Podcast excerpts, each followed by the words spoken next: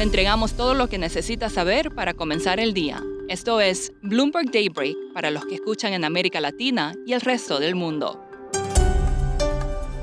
Buenos días y bienvenido a Bloomberg Daybreak América Latina. Es miércoles 11 de enero de 2023. Soy Eduardo Thompson y estas son las noticias principales. Los mercados comienzan el día en terreno positivo por apuestas de que el dato de inflación en Estados Unidos mañana mostrará algo de debilidad y que la reapertura de China alentará los precios de las materias primas. La tasa del bono a 10 años de Estados Unidos baja y el crudo sube. Entre los datos alentadores de China estarían estudios de que los vuelos internacionales se recuperarán hasta 2.300 por semana para fines de marzo, desde aproximadamente 560 actualmente eso todavía sería alrededor del 25% del nivel previo a la pandemia. También en China, los proyectos de construcción contratados aumentaron un 58% en 2022 respecto al año anterior. Siguen los problemas para el banco de inversión Credit Suisse. Fuentes dijeron que la entidad podría reducir a la mitad su fondo de bonificación para 2022 a unos mil millones de francos suizos, unos 1.100 millones de dólares, en comparación con 2.900 millones de francos dos años antes.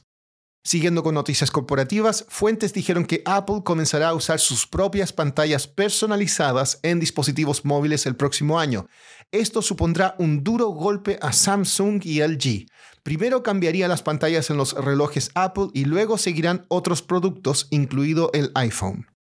El billonario Jeffrey Gundlach, fundador de la firma de inversiones Double Line, se inclina por los bonos. En un webcast dijo que los inversionistas deberían preferir una cartera compuesta por un 60% de bonos y un 40% de acciones y no al revés.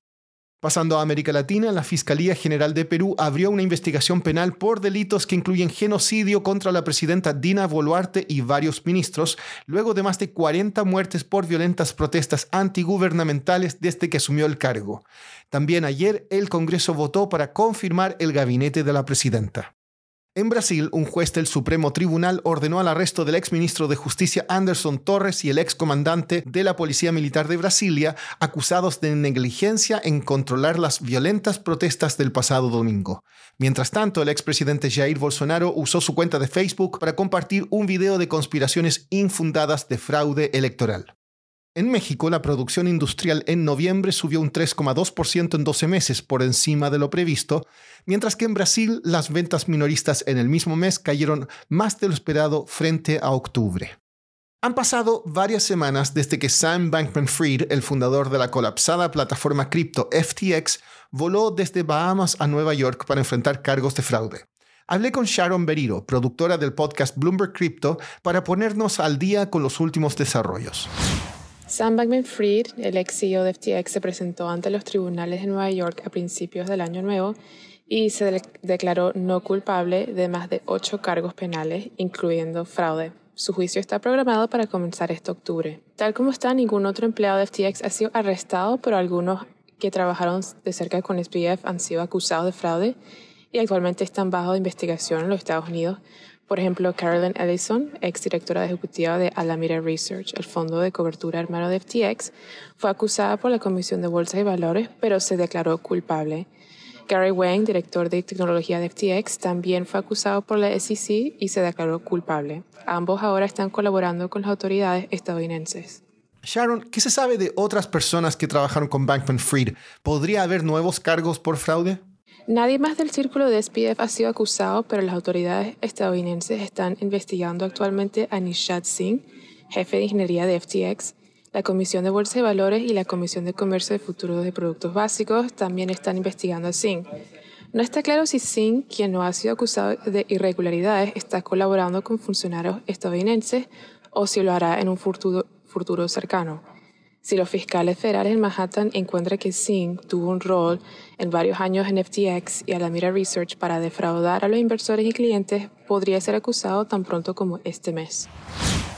Por último, no contaban con la elocuencia del presidente mexicano Andrés Manuel López Obrador. En la conferencia de prensa de la cumbre de los tres amigos con Joe Biden y Justin Trudeau, AMLO habló 28 minutos ininterrumpidos sobre todo tipo de temas, desde vacunas contra la malaria a los dramas criminales televisivos, mientras Biden y Trudeau estaban visiblemente incómodos en sus atriles. Y eso que la pregunta original era sobre migración. Eso es todo por hoy. Soy Eduardo Thompson. Gracias por escucharnos.